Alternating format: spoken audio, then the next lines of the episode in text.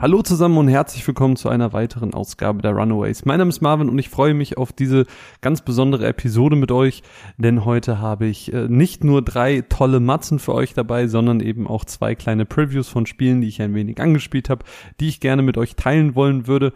Und äh, ich will gar nicht zu viel der Worte verlieren. Ich würde sagen, wir springen direkt rein in die erste Matz des Tages. Die ist nämlich Mario Wonder, ein Spiel, das bereits im letzten Jahr erschienen ist.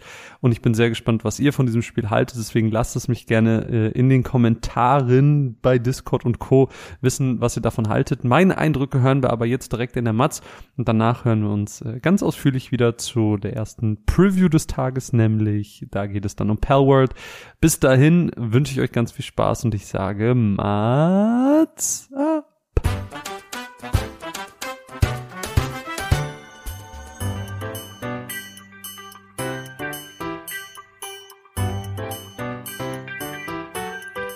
Bei einem neuen 2D Super Mario steht immer eine Sache im Raum. Was soll dieses Spiel jetzt noch anders machen? Und ganz ehrlich, das ist schwer.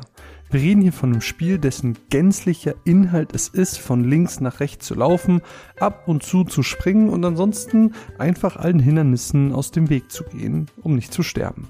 Sich bei ein oder zwei Spielen mal etwas Neues auszudenken, okay.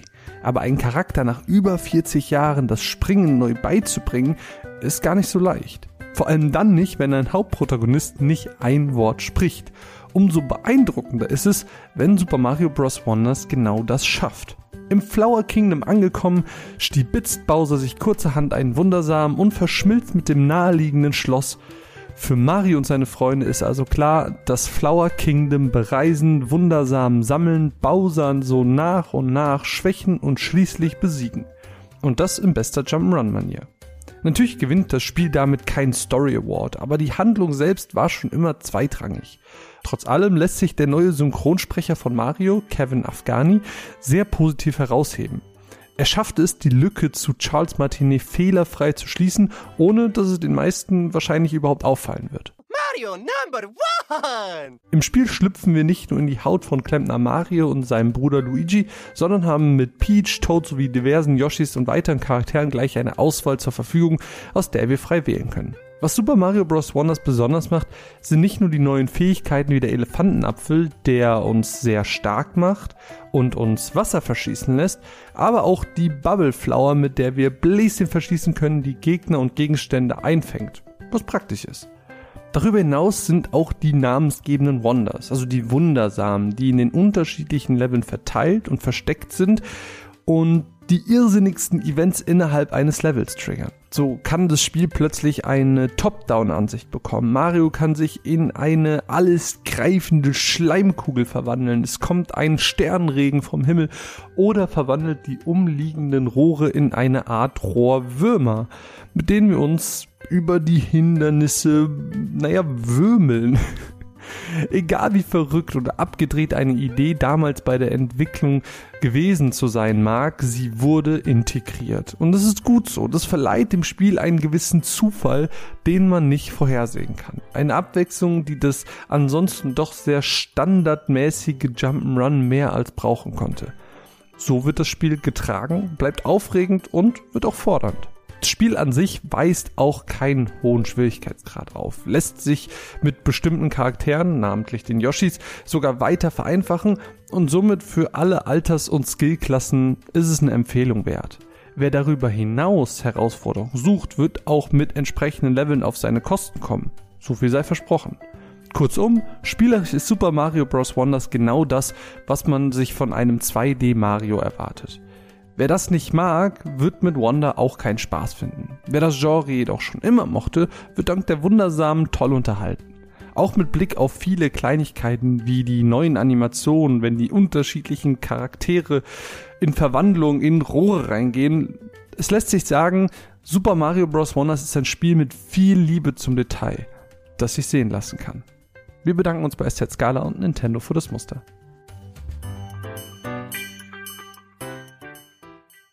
Let's go! Let's go!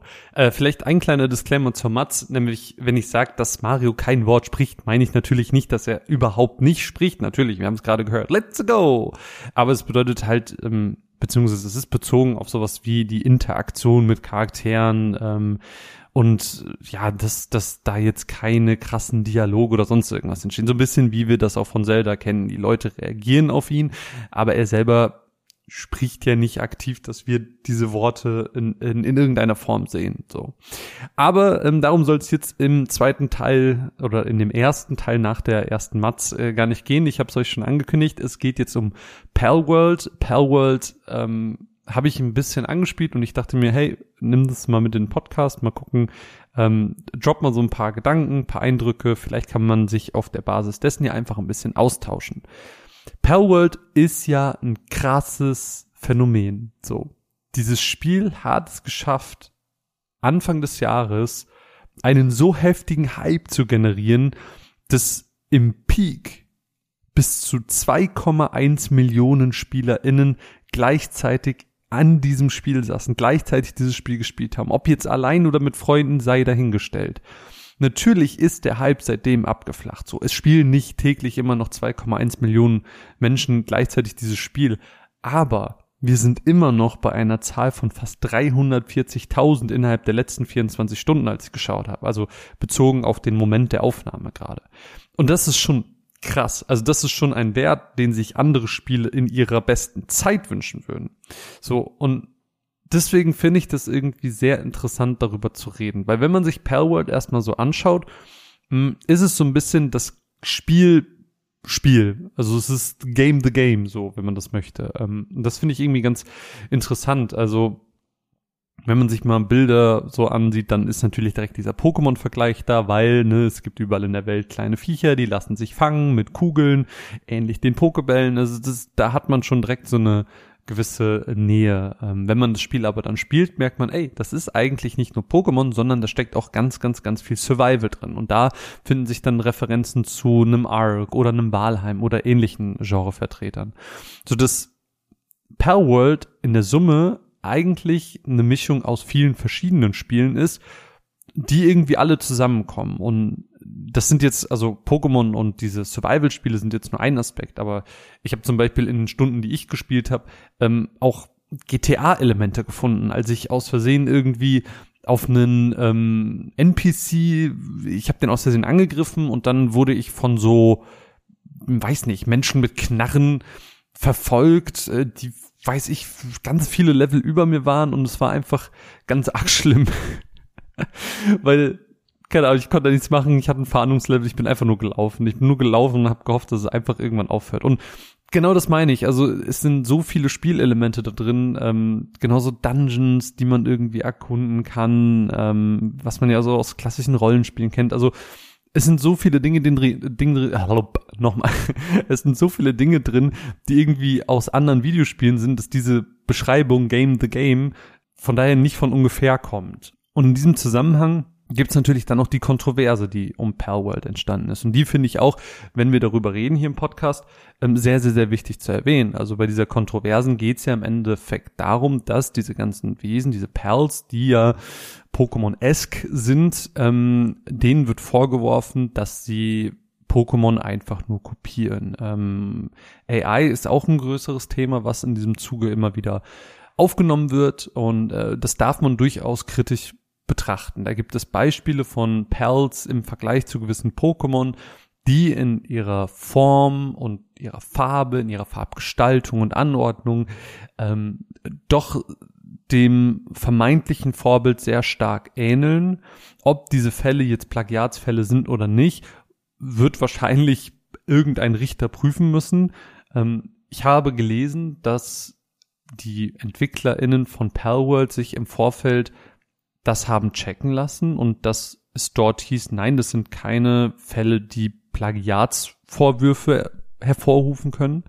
Was ich schon mal ganz spannend finde, so rein konzeptionell, dass diese Grenze, wo beginnt sowas und wo endet sowas, glaube ich, jetzt gerade mit diesem Spiel so ein bisschen auf dem Prüfstand steht. Und meine Sorge ist auch so ein bisschen, wenn dieses Spiel mit diesem Erfolg, den es jetzt auch gefeiert hat, so ein bisschen Türe und Tore für diejenigen öffnet, die sowas jetzt auch machen. Die einfach sagen, okay, es gibt ja dieses Spiel, das ganz klar ähm, irgendwie Inhalte aus anderen Titeln genommen hat, sich hat inspirieren lassen, sagen wir jetzt mal freundlich.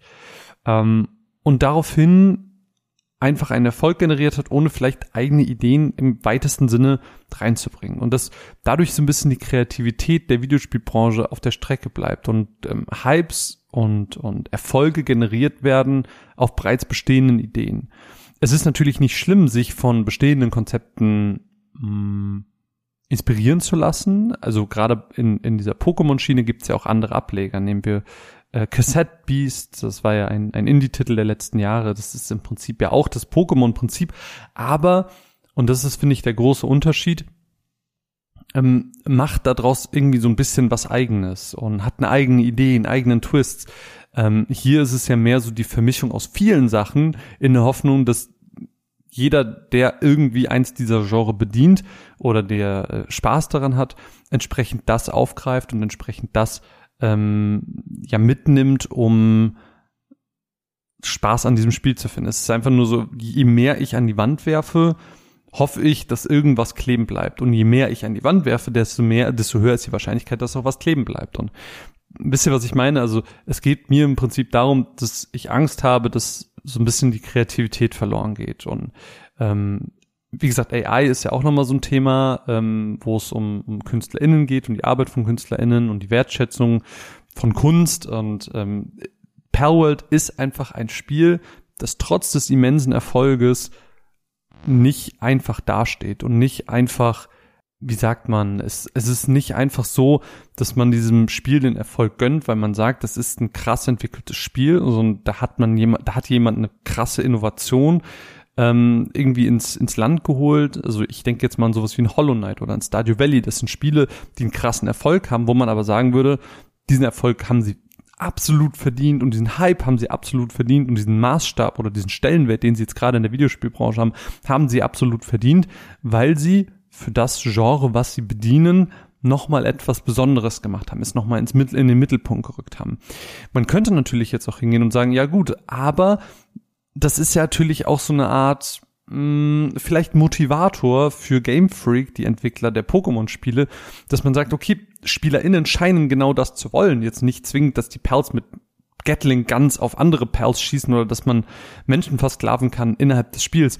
Darum geht's mir nicht, sondern diese Open World, diese Freiheit und diese, diese ja doch uneingeschränkte Welt, die einem vor die Füße gelegt wird. Das ist ja genau das, was ich versucht habe bei ähm, Pokémon Legenden Arceus so ein bisschen auch zu präsentieren, zu sagen, hey, das ist es, was ich im Pokémon mag. Ich will einfach rumlaufen. Ich will sehen, wie sie miteinander interagieren, wie sie rumlaufen. Und das ist halt total spannend. Und um ein bisschen auf meine eigenen Erfahrungen zu kommen, das ist ja auch das, was mich in, an diesem Spiel tatsächlich fasziniert hat zu Beginn. Ich habe es ein bisschen alleine gespielt, ich habe es mal mit Kuro im Koop gespielt und ähm, da sind mir verschiedene Sachen aufgefallen. Nicht nur, dass das Sammelprinzip halt direkt wieder funktioniert, ähm, nämlich dieses gotta catch them all. Ich will jedes, jeden Perl irgendwie besitzen. Das hat direkt geklickt und das hat direkt Spaß gemacht.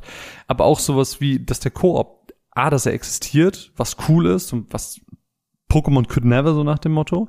Ähm, man erhofft es sich aber natürlich und man erhofft sich jetzt vielleicht auch, dass das aufgrund einer, einer, eines solchen Spiels und eines solchen Erfolgs, der gerade entstanden ist, vielleicht in Erwägung gezogen wird. Weil das wäre cool. Weil stellt euch mal vor, ihr spielt Pokémon, aber ihr könnt halt immer dieses Abenteuer komplett mit anderen Freunden oder Bekannten, Familie, whatever erleben. Ja, natürlich gab es schon Koop auch in den jüngsten Pokémon-Spielen, wo man in die Welt des anderen konnte, aber auch das war immer limitiert. Man war immer irgendwie nur so ein Geist in der Welt und so ein, um so ein Umdenken wäre natürlich total wünschenswert. So, das aber nur so nebenher.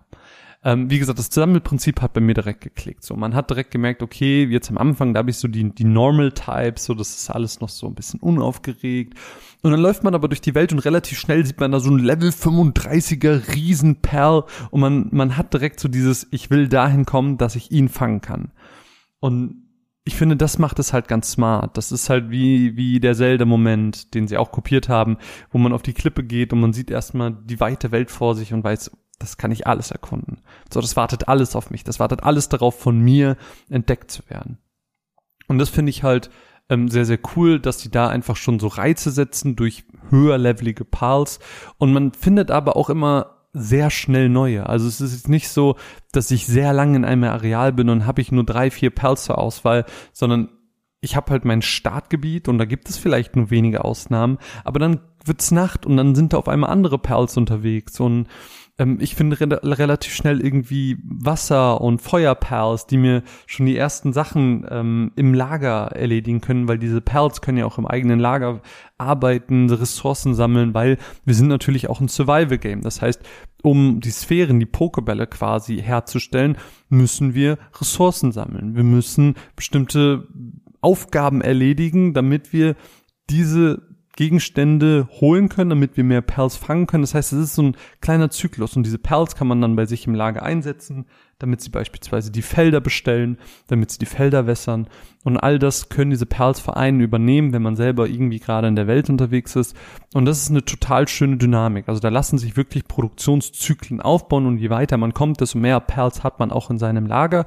und desto mehr Perls mit verschiedenen Fähigkeiten hat man auch, die dann Ressourcen von Produktionsstätte A nach B tragen oder die ähm, vielleicht besonders gut im Steinhacken sind, welche die besonders gut im Fällen sind, welche die Items droppen, weil sie, keine Ahnung, Wolle droppen, weil sie, weil sie eine gewisse Ressource von sich ausgeben. Also da gibt's ganz, ganz, ganz viele verschiedene Möglichkeiten und das ist nur wirklich der Anfang. Also da lassen sich im Long Run ganz krasse Sachen machen. Und diese Base, die man sich da aufbaut, muss man tatsächlich auch beschützen, weil sie kann auch immer wieder angegriffen werden. Und dann muss man mit diesen ganzen Perls zusammen eben gegen diese Eindringlinge, nenne ich sie jetzt mal, kämpfen, was eine eigentlich auch coole Sache ist. Also hier sind schon viele Ideen irgendwie verbaut, die wir aus teils anderen Survival Games kennen oder eben Pokémon etc. pp das ist schon alles irgendwie spaßig, weil ich aber auch einfach diese anderen Spiele total mag. Und hier kommen die Sachen einfach zusammen. Und teilweise, und das ist ja auch das, was so im Internet immer wieder laut wurde, ist es aber auch das, was Pokémon-Fans sich schon sehr, sehr lange gewünscht haben. Pokémon-Fans haben schon sehr, sehr lange den Wunsch geäußert, dass sie eine offenere Welt wollen, dass sie mehr Interaktion wollen, dass sie sozialer sein wollen. Und das ist halt was, was Perwood diesen Menschen jetzt gerade geboten hat und weswegen es bei dieser Gruppe an Menschen eben auch so gut funktioniert. Und ich verstehe es, wie gesagt, also ich habe ja diese ersten Stunden auch gespielt, ich bin in die ersten Dungeons gegangen, ich habe die ersten Produktionszyklen aufgebaut, habe immer und immer mehr Perls gefangen und es hat schon alles bei mir auch genauso geklickt und genauso Spaß gemacht. Also von daher kann ich das wirklich zu 100 Prozent verstehen. Nichtsdestotrotz muss man aber auch festhalten, das Spiel befindet sich im Early Access. Es ist technisch noch relativ wonky, aber ob sich das ändern wird, da bin ich halt gespannt. Also kann mir halt vorstellen, dadurch, dass sie auch bereits das nächste Spiel angekündigt haben, was so eine Art Hollow Knight slash Silk Song werden soll, nämlich auch wieder eine Kopie dass wenn dieses Spiel irgendwann mal nicht mehr ausreichend genug Spieler hat oder zahlfähige Spieler hat, droppen sie einfach das nächste Spiel, das ein, ein ähnliches Prinzip aufwahrt in der Produktion des Spiels, um dann das vorzuführen, da eventuell wieder einen Hype zu generieren und ähnlich wieder bestimmte Konzepte eben einfach zu übernehmen. Und da, das ist halt im Fazit wirklich für mich der kritischste Punkt. Ich, ich habe persönlich nicht so wirklich das Vertrauen, dass das krass weiterentwickelt wird.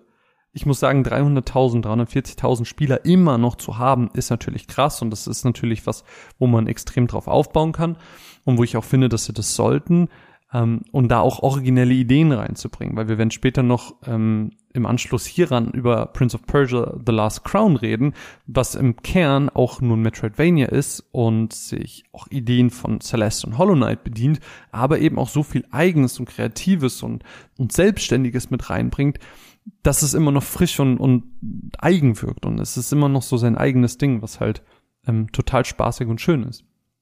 Und dementsprechend ich sehe, was an Powerword Spaß macht. Ich sehe aber auch, in welchem Stand es jetzt gerade noch ist und ich sehe auch, welche Kontroversen es mitbringt. Deswegen kann ich zum Beispiel aus meiner Preview-Sicht, sage ich mal, nicht uneingeschränkt Powerword empfehlen, weil ich finde, da ist immer noch so ein Rattenschwanz dran, über den man sich Gedanken machen sollte, über den man drüber nachdenken sollte, ob das für einen dann auch das Richtige ist und ob das einem dann auch Spaß macht, wenn man weiß, was da was das vielleicht auch bedeutet für die Branche und für alles drumherum. Ähm, von daher, ja, ich, ich hab, ich fühle, ich tu mich sehr, sehr schwer mit Perwood und deswegen gibt es da auch keine richtige Review zu, weil ähm, ich finde, das ist so ein Thema, da muss man wirklich ernsthaft drüber reden und sich viel mit auseinandersetzen. Und alles, was ich jetzt gesagt habe, ähm, ist natürlich auch viel so, das sind viele lose Gedanken einfach, die man für eine, für eine grundlegende Diskussion auch nochmal anders fassen müsste. Also es ist durchaus ein Spiel, wo ich die Faszination und den Hype hinter verstehen kann. Ich verstehe, was es macht und wo es damit hin will. Ich bin sehr gespannt, wie es sich weiterentwickelt, ähm, weil Imagine, es hat natürlich auch das Potenzial, durch das, was es tut, ein, ich sag mal, Genshin Impact Level zu erreichen, wenn das denn gewollt ist und wenn dieses Spiel konsequent weiterentwickelt wird und sich nicht einfach auf die nächste Kopie so ein bisschen konzentriert wird. Ähm, was ich am stärksten finde, ist halt einfach, dass sich Perworld und das Studio dahinter eben noch mehr beweisen müssen, nicht einfach das Kopiestudio zu sein, weil damit macht man sich nicht einen Ruf, damit macht man sich nicht irgendwie ein Standing innerhalb der Branche und ich hoffe einfach für dieses Spiel, dass es sich so weit entwickelt, dass es etwas ganz krasses eigenes werden kann und dazu auch verhilft, wie gesagt, der Pokémon Company vielleicht mitzugeben, was sie für die Pokémon-Reihe eventuell auch anders oder ähm, ja, neu denken können, ähm, um, um die Spielerschaft, die jetzt bei Pairworld signalisiert hat, die machen was richtig, auf ihr eigenes Franchise überzumünzen, weil ähm, Pokémon ist ein Franchise, das mir sehr am Herzen liegt und ähm, ich wünsche mir nichts mehr als coole Pokémon-Spiele, weswegen mir auch die Spin-offs immer sehr viel Spaß gemacht haben. Also Let's Go ähm, ähm, Pikachu und äh, Let's Go Eevee slash diese Pokémon Legenden Arceus Sache fand ich ja alle mega, weil sie einfach das Konzept ein bisschen anders, ein bisschen freier, ein bisschen lockerer gesehen haben. Und diese Mainline-Pokémon-Titel haben mir in der Vergangenheit relativ wenig gegeben. Dementsprechend hoffe ich da wirklich, ähm, dass, dass eher in diese Richtung vielleicht ein bisschen gedacht wird. Rumor said, dass äh, ja jetzt sehr zeitnah äh, neue Spiele aus dieser Reihe kommen werden. Dazu werden wir aber jetzt in der kommenden Woche Stand jetzt der Aufnahme ähm, mehr erfahren, weil eine Pokémon Direct ja ansteht und ich kann mir vorstellen, dass da die Zukunft der nächsten Pokémon-Spiele ein bisschen äh, thematisiert wird. Aber nichtsdestotrotz, all das ähm, schweift jetzt ein bisschen vom Thema Powered ab. Ich habe aber auch ein anderes Spiel schon erwähnt, nämlich Prince of Persia The Last Crown, was für mich das Spiel dieser Folge ist. Es hat nicht die längste Matz dieser Folge. Ähm, das liegt einfach daran, dass eine andere Matz später nochmal ein bisschen erklärender wird, ein bisschen äh, ausführlicher dementsprechend und noch eine andere Meinung mit reinholt. Prince of Persia The Last Crown ist für mich aber das Spiel der Folge, weswegen es auch auf dem, auf dem Cover dieser Folge ist. Ähm, ein ganz, ganz, ganz fantastisches Spiel, das ich euch allen nur allzu sehr ans Herz legen möchte. Aber, um nichts vorwegzunehmen, sage ich jetzt einfach die zaubernden Worte, ihr hört in die Mats rein und dann hören wir uns danach wieder. Ich sage Mats ab.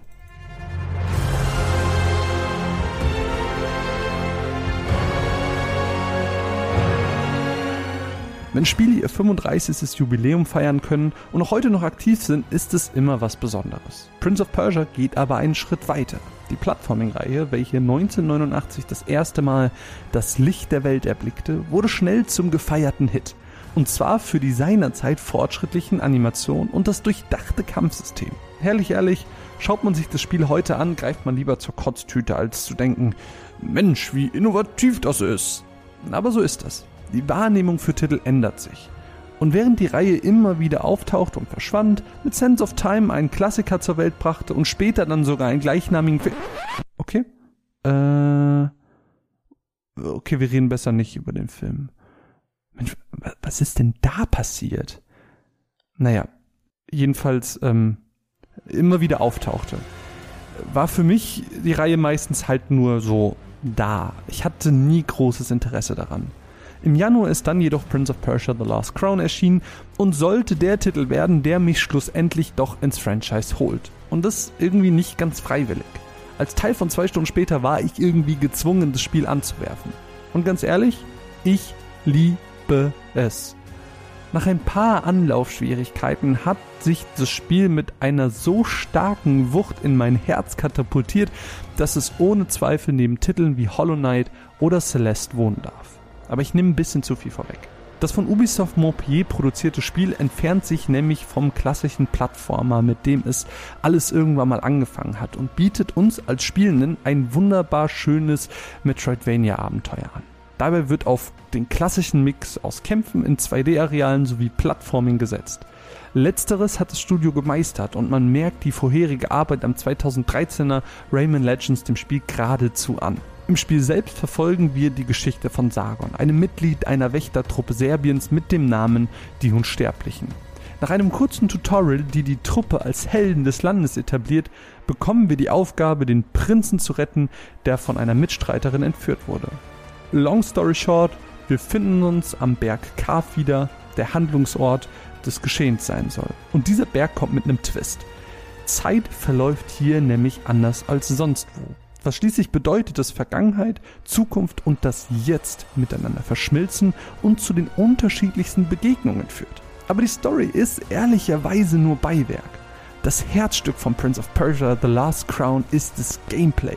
Wie erwähnt, schnetzeln und hüpfen wir uns durch die diversen Areale, sammeln neue Fähigkeiten, besiegen Bosse und schalten so nach und nach neue Teile der Karte frei und versuchen unserem Ziel, also der Rettung des Prinzen, immer ein Stückchen näher zu kommen.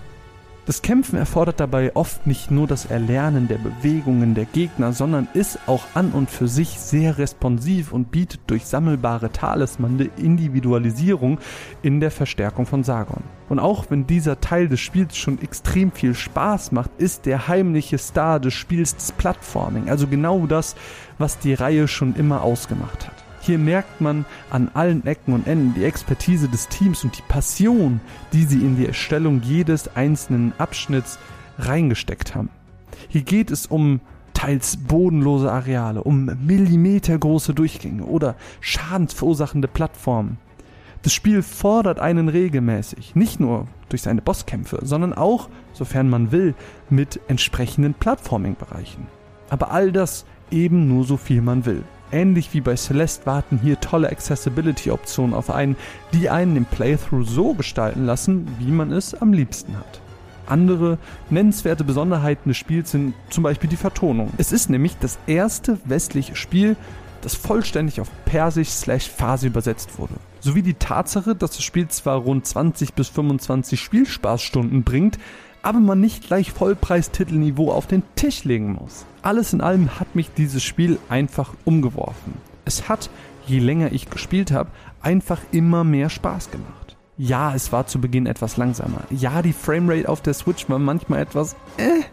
Und ja, die Geschichte per se hat mich jetzt auch nicht sonderlich gereizt. Mindert aber nicht mein Eindruck von den abwechslungsreichen Biomen, der Menge an Dingen, die es zu entdecken gilt und den Spaß, den ich bei den Kämpfen und dem Plattforming hatte. Und auch wenn ihr an manchen Stellen denkt, hä, das kenne ich doch aus Celeste oder Hollow Knight, bringt das Spiel genug eigene Ideen mit, wie der Erstellung von Fotos auf der Karte, damit man weiß, warum man an einer Stelle nicht weiterkam, die das Spiel originell und frisch wirken lassen. Für mich ist es einfach ein extrem starker Start ins neue Jahr, der zeigt, dass Ubisoft dieses Jahr ganz vorne mit dabei sein wird, wenn ich überlege, was die besten Spiele des Jahres waren. Ein ganz, ganz großes Metroidvania-Highlight schon jetzt zu Beginn des Jahres. Wir bedanken uns bei Ubisoft für den Code.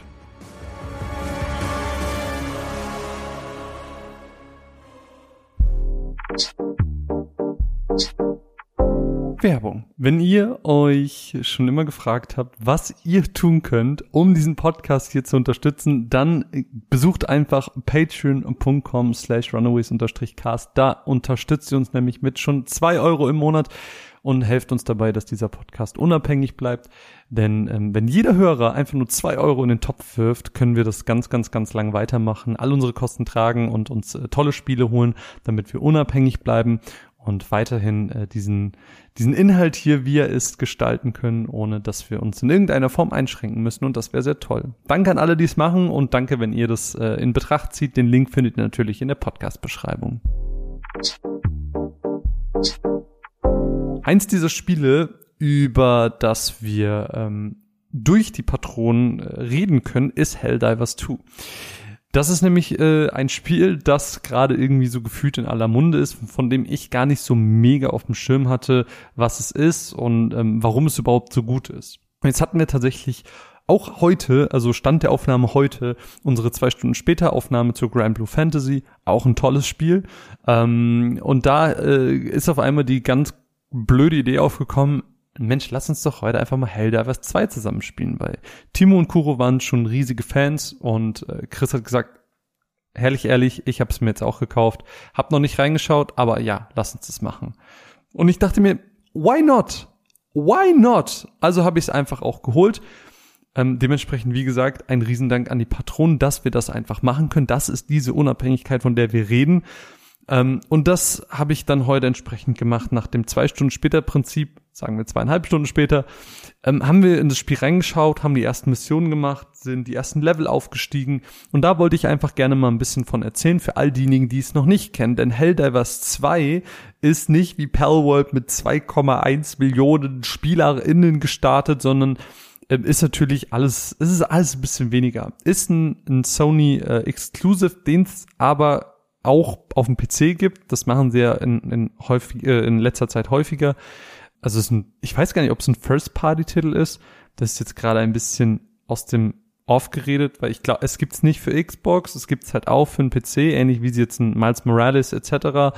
Ähm, auf den PC gebracht haben, gehört das, glaube ich, mit zu dieser Strategie. Ähm, findet sich auf der Konsole aber eben nur auf der PlayStation. So, nevertheless, das Spiel selbst, das ist im Prinzip das könnt ihr euch vorstellen wie ein Third-Person-Space-Shooter. Also im Prinzip geht es darum, andere Planeten im Universum, in der Galaxis, die Demokratie nahezubringen. Also wir wollen sie befreien, wir wollen sie, wir wollen sie, naja, eigentlich töten wir einfach alles mit unseren Waffen. Also wir bringen Demokratie auf einem sehr direkten Weg auf diese Planeten. Also Spielerisch könnt ihr euch das so vorstellen, nach einer kleinen Intro-Sequenz, die super sympathisch gemacht ist, ähm, ist es im Grunde ein Missionsshooter, zu dem zumindest das, was ich bisher davon gesehen habe. Also gehen wir im Prinzip an ein Terminal, was so mittig in einem Flugschiff steht, ähm, bei dem wir in einer Gruppe von bis zu vier Leuten uns eine Mission aussuchen können. Ähm, diese Missionen sind in bis zu neun Schwierigkeitsgraden eingeteilt. Am Anfang können wir nur die leichtesten spielen und je höher wir im Level steigen und je mehr Missionen wir eben schaffen ähm, oder auch entsprechende Missionen schaffen, steigern wir eben das Level, das wir angehen können und können eben so von leicht bis hin zu dem, was auch immer der neunte Schwierigkeitsgrad ist, uns hochspielen je höher wir kommen, desto mehr Belohnung gibt's natürlich, ähm, sei es jetzt irgendwie die eigenen Währungen, die Proben, mit denen wir unser Schiff upgraden können ähm, und aber auch unsere Fähigkeiten ähm, freispielen können. Es gibt verschiedene Währungen, die es zu erspielen gibt und je höher das Level ist ähm, oder der Schwierigkeitsgrad, desto mehr Belohnungen kriegt man entsprechend auch was äh, total interessant ist, weil Timo zum Beispiel sagt, er kann bis fünf, spielt aber immer vier, weil es irgendwie so sein, seine Comfort Zone ist. Äh, Kuro hingegen spielt auf sechs und dementsprechend scheinen diese Schwierigkeitsgrade auch wirklich happig zu sein. Man scheint wirklich auf zu sterben. Was aber gar nicht schlecht ist, weil Sterben gehört zum Spiel dazu. Man hat pro Spieler in der Gruppe immer fünf Leben, mit denen man wiederbelebt werden kann. Das heißt, das Spiel geht schon davon aus, du wirst es nicht schaffen, dieses Level wahrscheinlich ohne zu sterben zu absolvieren. Natürlich lernt man im Laufe des Spiels auch viel über das Spiel und wie man sich zu verhalten hat, wie zum Beispiel, ich sollte nicht vor mein Geschütz laufen, weil es gibt Friendly Fire. Wenn ich vor mein Geschütz laufe und dieses Geschütz greift die Gegner an, dann werde ich durchbohrt und ich sterbe. Oder genauso dasselbe mit Minen. Wenn ich in eine Mine laufe, dann sollte ich mich nicht wundern, wenn ich tot umkippe. Und dafür sind diese extra Leben da, weil man das auch manchmal nicht hervorsehen kann, weil man vielleicht nicht manchmal sieht, wo ein gewisser Gegner gerade herkommt. Ähm, und das ist äh, ein total schönes wie spannendes Konzept weil wenn man sich dann eine Mission ausgesucht hat und auf einen Planeten fliegt, ähm, dann hat man im Prinzip ein kleines abgeschlossenes Level. Diese Areale sind auch nicht allzu groß und auf diesen auf diesem Level gibt es verschiedene Objectives, die es zu bewältigen gibt. Da gibt es sowohl die Nebenmissionen wie auch die Hauptmissionen sowie kleinere Point of Interest, die man besuchen kann, äh, wo man sich quasi so ein bisschen ja den Abschluss der Mission auch mit leichter machen kann, weil es gibt quasi so Spawn Points für die Gegner. Aktuell habe ich zwei verschiedene gesehen. Zum einen die Roboter auf der einen Seite und die so, ich nenne es mal Giftmonsterartigen auf der anderen. Ähm, und diese beiden ja, Gegnertypen kann man sich halt wirklich frei aussuchen, was man da tatsächlich machen will. Wir haben jetzt mehrere Missionen bei den Giftmonstern gemacht, eine bei den Robotern. Ähm, auf jeden Fall bei den Giftmonstern beispielsweise gibt's diese Spawn Points und bei diesen Spawn Points ist es halt so, die muss man mit Granaten zerstören und wenn man die zerstört hat, am Ende der Mission, nachdem man die Hauptmission abgeschlossen hat, muss man quasi immer zu einem Abholplatz und ein, ein ähm, Hovercraft rufen, ähm, das entsprechend drüber kommt, einen abholt und dann ist die Mission vorbei. Ganz einfach erklärt. Ähm, und auf diesem Weg ist es eben so, dass wenn man nicht diese Spawn Points wegmacht, dann kommen diese Gegner, die dort spawnen, halt am Ende zu dem Abholpunkt, weil sie von Geräuschen angelockt werden, etc. pp. Das heißt, man hat innerhalb der Mission einen gewissen Zeitrahmen und in diesem Zeitrahmen muss man sich entscheiden, was schaffe ich alles zu tun, bis die Mission abgeschlossen ist. Je mehr Nebenmissionen ich mache, desto mehr Erfahrung kriege ich natürlich, desto mehr Belohnung und Währung kriege ich. Ja, natürlich ist es aber auch so, dass ich es mir leichter mache, wenn ich diese Spawn Points kaputt mache. Aber dann stellt sich wieder die Frage, schaffe ich das in der gegebenen Zeit? Das war jetzt zu dem Punkt, wo wir heute gespielt haben, diesen zweieinhalb Stunden noch nicht ganz so krass gravierend. Aber wenn der Schwierigkeitshöher, äh, Schwierigkeitsgrad höher wird und wenn man natürlich dann mehr Gegner zu bekämpfen hat, irgendwann muss man sich natürlich denken, was schaffe ich denn überhaupt? Wie viel schaffe ich denn überhaupt? Und man muss halt immer viel Ressourcenmanagement betreiben. Nicht nur zeitlich, sondern eben auch tatsächlich die Ressourcen, die man bei sich hat. Ähm, denn es wird zwar geschossen, wir sind ja bei einem Shooter, aber nicht so klassisch Call of Duty mäßig, zaubern sich die Patronen einfach ins Reservoir und äh, in, ins nächste Magazin, sondern wenn ich erstmal Magazin ausgetauscht habe, dann sind die restlichen Patronen, die drin waren, die sind weg.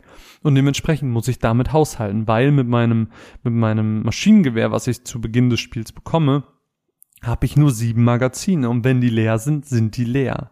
Dazu kommt aber jetzt nochmal eine Besonderheit, denn man hat noch so eine Art Specials. Das heißt, man kann einen Orbitalschlag irgendwie anrufen oder man kann sich eine, eine, eine Waffe bestellen, sage ich mal, oder eben auch Munition. Aber all, auch diese Sachen sind wieder limitiert durch einen Cooldown. Das heißt, diesen Cooldown-Musik, die kann man zwar unbegrenzt oft nutzen, aber entsprechend ist, ist das Management da halt wichtig, weil wenn ich mir meine Munition hole, dann alles verschieße, bin aber dann schon wo ganz anders, dann kann ich nicht einfach wieder neue Munition rufen, sondern muss warten. Und da, ihr versteht, was ich meine, da muss man einfach so ein bisschen Ressourcenmanagement betreiben. Dazu eben, wie gesagt, diese zeitliche Ressource, äh, die man auch immer irgendwie im Blick haben muss.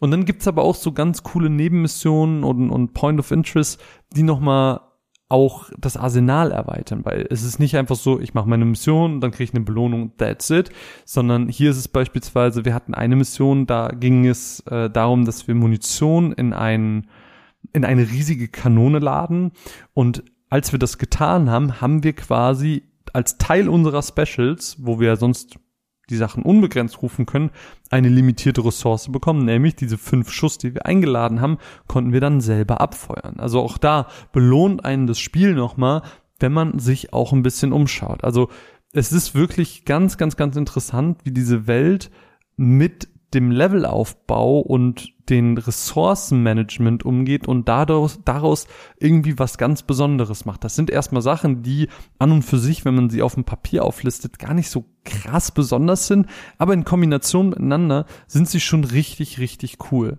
Was ich zum Beispiel auch total mochte, und was ich hier auf jeden Fall als letzten Punkt der kleinen Preview so ein bisschen hervorheben möchte, ist nämlich die Optik. Also nicht nur sieht das Spiel an sich cool aus, ich habe es jetzt auf dem PC gespielt, aber eben auch was es macht. Äh, denn diese verschiedenen Planeten und die Missionen, die wir machen, all das hängt von verschiedenen Faktoren ab. Das heißt, ein Planet, wenn ich auf, wenn ich ihn besuche, sieht nicht immer gleich aus. Wenn ich eine Mission mache, sieht sie nicht immer gleich aus, weil Tageszeit, Wetter, all das spielt eine Rolle. Wir hatten zum Beispiel eine Mission, da ist eine Rakete gestartet. Wenn eine Rakete startet, wühlt die natürlich die, die erzeugt total viele Flammen, viel Dunst, viel Rauch, viel Staub und hat diesen, diesen ganzen Sand, der drumherum war, so aufgewühlt, dass sich eine riesige Sandwolke gebildet hat.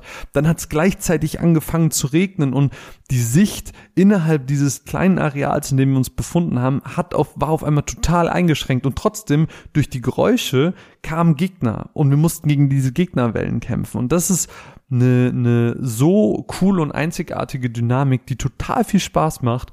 und wo ich wirklich gar nicht drauf warten kann, das einfach weiterzuspielen und, und mehr davon zu sehen, weil das wirklich, wirklich ganz, ganz, ganz viel Spaß gemacht hat. Und ich habe jetzt erst zweieinhalb Stunden gespielt, aber alleine von diesen zweieinhalb Stunden bin ich schon so begeistert, dass ich auf jeden Fall das Ding ähm, euch ans Herz legen will. Besonders wenn ihr irgendwie eine Freundesgruppe habt, wenn ihr mit zwei, drei, vier Leuten irgendwie zusammenspielen könnt dann ist das Ding wirklich, wirklich cool. Und das ist halt wirklich nur so an der Oberfläche gekratzt. Es gibt auch noch weitere Features. Es gibt in diesem Social Hub auf dem Schiff, wo man sich die Missionen aussuchen kann, da kann man sich natürlich auch noch die verschiedenen Fähigkeiten dann zusammenstellen, weil die Ressourcen kann ich natürlich dann investieren, um neue Waffen freizuschalten, um neue Skills freizuschalten und also, also all diese Faktoren sorgen natürlich am Ende dafür, dass sich alles dass sich das Spiel immer erweitert, dass immer mehr Möglichkeiten da sind und ich immer anders auf bestimmte Situationen reagieren kann. Wenn ich vielleicht eine Mission nicht schaffe und sie wiederholen muss oder zwei oder dreimal wiederholen muss, dann habe ich vielleicht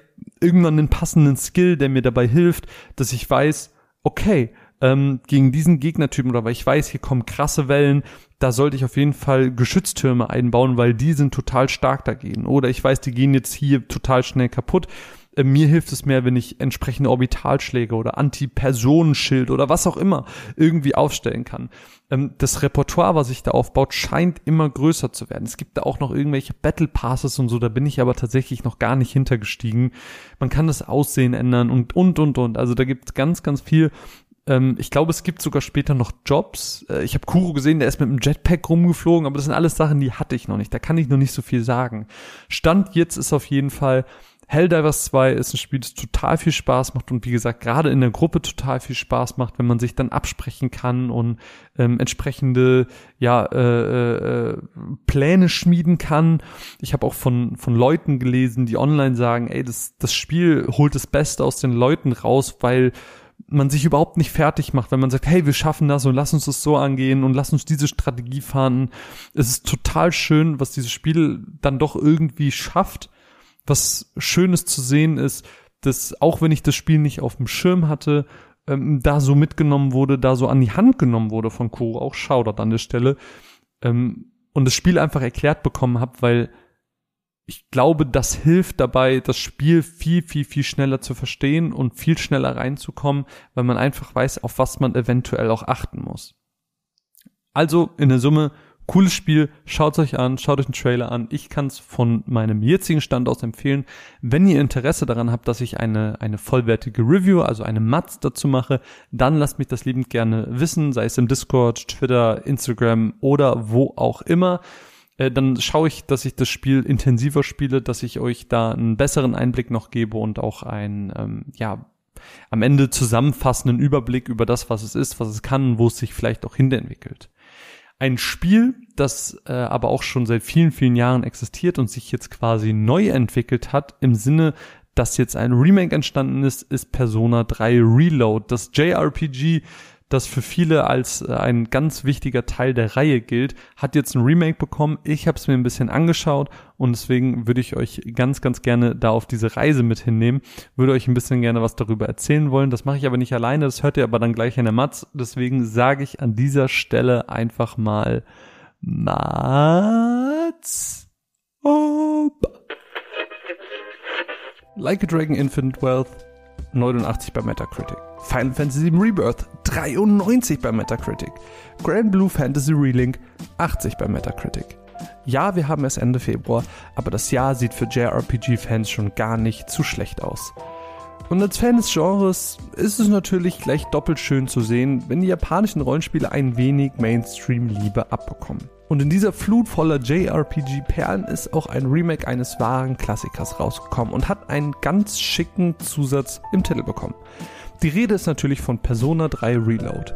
18 Jahre nach seinem initialen Release ist jetzt eine Neuauflage innerhalb der Reihe da, die vor allem durch seinen fünften Teil berühmt wurde und dieses Spiel auch maßgeblich verändern sollte. Wer diesen Titel auf der PS2 aber verpasst hat und noch keine Zeit für das Remake hatte, schauen wir kurz auf die Story. In Persona 3 Reload schlüpfen wir in die Rolle eines jungen Austauschschülers, der gleich zu Beginn seines ersten Tages, noch bevor er in seinem neuen Wohnheim ankommt, merkt, dass irgendwie was komisch ist. Was sich später als eine versteckte Stunde nach Mitternacht herausstellt, die nur wenige Auserwählte wahrnehmen können, eröffnet dem Jungen eine ganz wahnsinnige Welt. Kurzum, Es warten Kämpfe, die mit dem serientypischen Persona ausgetragen werden. Die Triggerwarnung werden übrigens mit einem gezielten Schuss in den eigenen Kopf heraufbeschworen. Es geht um Kämpfe, die die eigenen Freunde zu schützen und die Welt zu retten. ja gut, ich bin nicht der größte Persona-Fan, kenne die Reihe nicht allzu gut, also habe ich Anna, Redakteurin von Eurogamer, einfach mal gefragt, was denn die Story aus Fansicht so besonders macht. Hi Leute, hallo Marvin, hallo Zuschauerschaft. Vielen Dank, dass ich euch ein bisschen was über Persona 3 erzählen darf. Ich freue mich sehr darüber. Gerade der dritte Persona-Teil ist auch einer, der mich schon immer atmosphärisch sehr begeistert hat. Und ich würde sagen, Persona 3 ist deshalb so besonders gar nicht, weil die Geschichte irgendwie besonders mitreißt, sondern weil die Atmosphäre so unfassbar düster ist. Das war man von den damaligen Spielen gar nicht so krass gewohnt möchte ich mal behaupten. Die ganzen Final Fantasies oder Secrets of Manas und andere Square Enix Spiele, von mir aus auch Bandai Namco Spiele und Anime wie Naruto, die ganzen schonen Sachen, sind ja alle wirklich in Deutschland vor allen Dingen eher so bekannt gewesen und das waren ja sehr, sehr bunte Sachen, ne? Also die japanische Popkultur wurde da sehr bunt und schrill und laut präsentiert. Persona 3 war so das genaue Gegenteil. Für mich zumindest auch äh, als Jugendlich habe ich mich, glaube ich, eher so im Grunge verordnet, also eher so Emo-Scene mäßig unterwegs und man hatte da auch viele Struggles irgendwie äh, so als Jugendlicher, man kennt's. Und das hat Persona 3 halt unglaublich gut abgebildet. Der Makoto Yuki, wie er mittlerweile offiziell heißt, der Protagonist, den man kennt mit dieser Emo-Frisur, der ähm, sich mit einem Evoker in den Kopf schießt. Äh, natürlich keine echte Pistole, ein Evoker, der dann eine Persona evoked aus ihm heraus. Der kommt in so eine fiktive neue Stadt, die auf einer Insel liegt, die sehr isolierend und isoliert wirkt und äh, findet da halt so das erste Mal richtige Freunde und richtige Verbindungen und richtige Bekanntschaften. Und gleichzeitig ist die Thematik oder das große überliegende Thema von Persona 3 der Tod. Und naja, das ist natürlich ein sehr düsteres Thema. Dann gibt es dann noch die Dark Hour, die 25 Stunde am Tag, wo sozusagen die ganzen Dämonen rauskommen. Und da darf man natürlich interpretieren, was man möchte. Ne?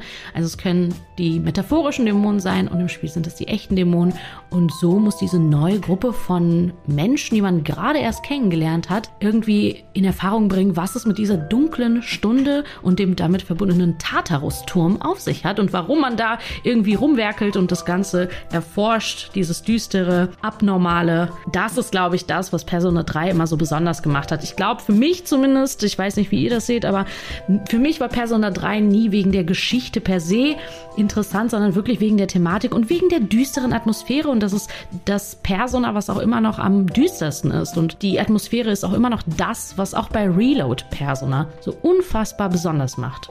Okay, also doch nicht die Geschichte. Aber die Atmosphäre. Auch gut. Für die Neuauflage hat Atlas auch wirklich alles an Optionen angepackt, die man bei einem gängigen Remake so anpacken kann. Der Soundtrack wurde neu arrangiert, der Grafikstil wurde erneuert, sowie die 3D-Grafiken. Es gibt neue Intro-Sequenzen, neue Zwischensequenzen, Kampfuniformen, Benutzeroberflächen, Gruppenmitglieder können gesteuert werden. Man kann endlich sprinten. Die Fusionen wurden auf Persona 5 angepasst, das Kampfsystem wurde auf Persona 5 aktualisiert, ein neuer Spezialangriff, der ähnlich den Showtime-Angriffen in Persona 15... Moment mal. Irgendwie ist sehr viel wie in Persona 5 klar, wie eben erwähnt, gelang der Reihe damit der große Durchbruch, aber sag mal, Anna, wie findet man das eigentlich als Fan der Reihe? Also diese Persona 5-Fizierung? Also, ich finde, das ist gar nicht so ein einfaches Thema, weil natürlich ist es irgendwie auch cool, dass Atlus da eine gute Handschrift gefunden hat, an der man erfolgreich solche Spiele irgendwie wiederverwerten kann. Im Falle von Persona 3 ja, finde ich einige Elemente sogar ganz smart. Äh, zum Beispiel das neue Layout, dass äh, die, der Stil, dass die Musik nochmal so angehoben, elevated wird. Das finde ich schon alles sehr, sehr cool, dass Atlus da eine eigene Stilistik gefunden hat, mit der Persona-Reihe umzugehen. Und man muss ja auch wirklich dazu sagen, dass Persona ja gerade nur diese neuen, diesen neuen Trend erfährt. Die Shin Megami Tensei Spiele sind immer noch sehr eigen und wer irgendwie gar keinen Bock auf dieses Poppige und Funkige hat, der kann ja immer noch wieder zurückkehren. Bei Persona 3 ist es deshalb, finde ich persönlich, so schwierig, die Spieleserie weiterhin wie Persona 5 wirken zu lassen, weil Persona 3 ja, wie vorhin erwähnt, eine sehr düstere und schwere Atmosphäre hat. Und es geht eben nicht nur um die Charaktere, es geht nicht nur um Freundschaft, sondern es geht auch wirklich um große, schwerwiegende Themen. Ich meine, nichts Geringeres als den Tod. Da muss man schon ein bisschen aufpassen, dass wir das, dass da nicht alles zu gleich wird oder zu sehr nach Persona 5 scheint. Was ich aber tatsächlich gelungen finde, ist diese, sind diese Nachmittagsaktivitäten mit den neuen Charakteren. Also da finde ich, das ist ganz gut, dass da viele Elemente von Persona 5 übernommen wurden. Man hat auch ganz viele neue Aktivitäten, zum Beispiel am PC. Man kann in ein Net-Manga-Café gehen. Man kann Innocent Sin, übrigens sehr lustiges Easter Egg, spielen. Ein MMORPG, was auch mal so hieß von Atlus, was aber eingestellt wurde. Das ist jetzt auch in Reload ein MMORPG, wo man neue Leute kennenlernen kann und sogar eine neue Arcana, den Jeremiten, bekommt. Das finde ich alles cool. Was mir nicht so gut gefällt, ist, dass das Kampfsystem eins zu eins teilweise übernommen wurde. Also, dass man, wenn man die Schwächen der Figuren irgendwie trifft, dass da nochmal an die Partner so Attacken übergeben werden. Das ist halt eins zu eins. Sowas hätte man nicht unbedingt gebraucht. Ja, und dann noch so ein paar andere Dinge. Also, ja, alles, was im Combat so angeglichen wurde, das äh, fand ich irgendwie übertrieben und äh, da hätte mich das auch nicht gestört, wenn es gleich geblieben wäre. Was ich wiederum ziemlich cool fand, war, dass diese Ultis von den einzelnen Figuren nochmal eigene Animationen bekommen haben. Das Reload jetzt noch mehr Zwischensequenzen als Anime-Sequenzen hat schadet dem Spiel definitiv auch nicht. Also ich finde, man kann Reload durchaus mit äh, Persona 5 vergleichen. Man darf auch ruhig kritisieren, dass es zu sehr in diese Richtung geht, weil es wirklich sehr viele Elemente, nicht nur stilistisch, sondern auch gameplay-technisch übernommen hat aus Persona 5 und ich finde es eigentlich weniger cool, dass es ein Einheitsbrei wird, aber ich kann mir wirklich tatsächlich auch vorstellen, dass es mit Reload auch endet. Also ich finde es jetzt nicht so schlimm, wenn es nur Reload ist. Ich finde es aber auch schade, weil ich schon das Gefühl habe ab und zu, dass das an eigenen Charakter schon einbüßt an einigen Stellen. Wie gesagt, im Kampfsystem zum Beispiel oder aber auch so in der Optik. Und damit meine ich nicht die gute, wunderschöne Benutzeroberfläche, sondern damit meine ich wirklich die einzelnen Figuren selbst. Ja, insgesamt, also ich sehe das noch sehr gespalten. Ich, ich bin auch noch nicht final sicher, wie ich das am Ende finde. Dafür muss ich, glaube ich, das Spiel auch einmal wirklich durchspielen. Ich bin jetzt schon relativ weit, aber ich habe noch keine finale Meinung dazu. Ich finde, es ist durchaus kritisierenswert. Ich finde aber auch, wenn Leute damit Spaß haben und das gar nicht als störend empfinden, dann ist das doch super. Also good for you guys. ja, ansonsten wünsche ich euch aber in erster Linie ganz viel Spaß mit Reload. Äh, es macht mir bisher sehr, sehr viel Spaß. Anna, ganz ehrlich, es freut mich, dass du Spaß hast. Und danke für deine Meinung. Also, wir halten fest. Die Änderungen sind sinnig, bedeuten aber einen leichten Identitätsverlust der jeweiligen Spiele. Insgesamt ist Persona 3 Reload aber ein gutes Remake, das den geschätzten Titel technisch wie optisch nochmal mehr zugänglich macht für all diejenigen, die schon ganz ungeduldig auf ein Persona 6 warten. Wer also Lust hat, schaut gerne rein. Wir bedanken uns bei Playern für die Bereitstellung des Musters. Und damit sind wir tatsächlich auch schon am Ende dieser Folge angekommen.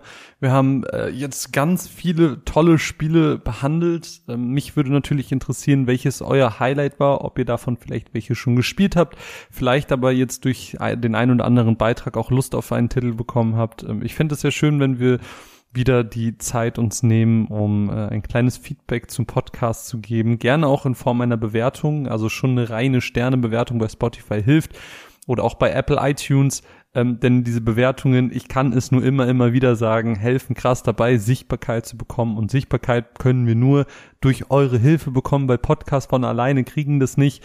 Dementsprechend äh, helft uns dabei, wenn euch diese, dieses Projekt gefällt, dass wir sichtbar bleiben, dass wir ähm, innerhalb dieses, dieses Podcast-Universums auch noch lange, lange bestehen bleiben können, äh, wenn wir dann unser Zehnjähriges feiern, dass wir tolle Erfolge, auf tolle Erfolge zurückblicken können. Das würde mir ähm, die Welt bedeuten und dementsprechend äh, fände ich sehr, sehr schön, wenn ihr mich und uns dabei unterstützt.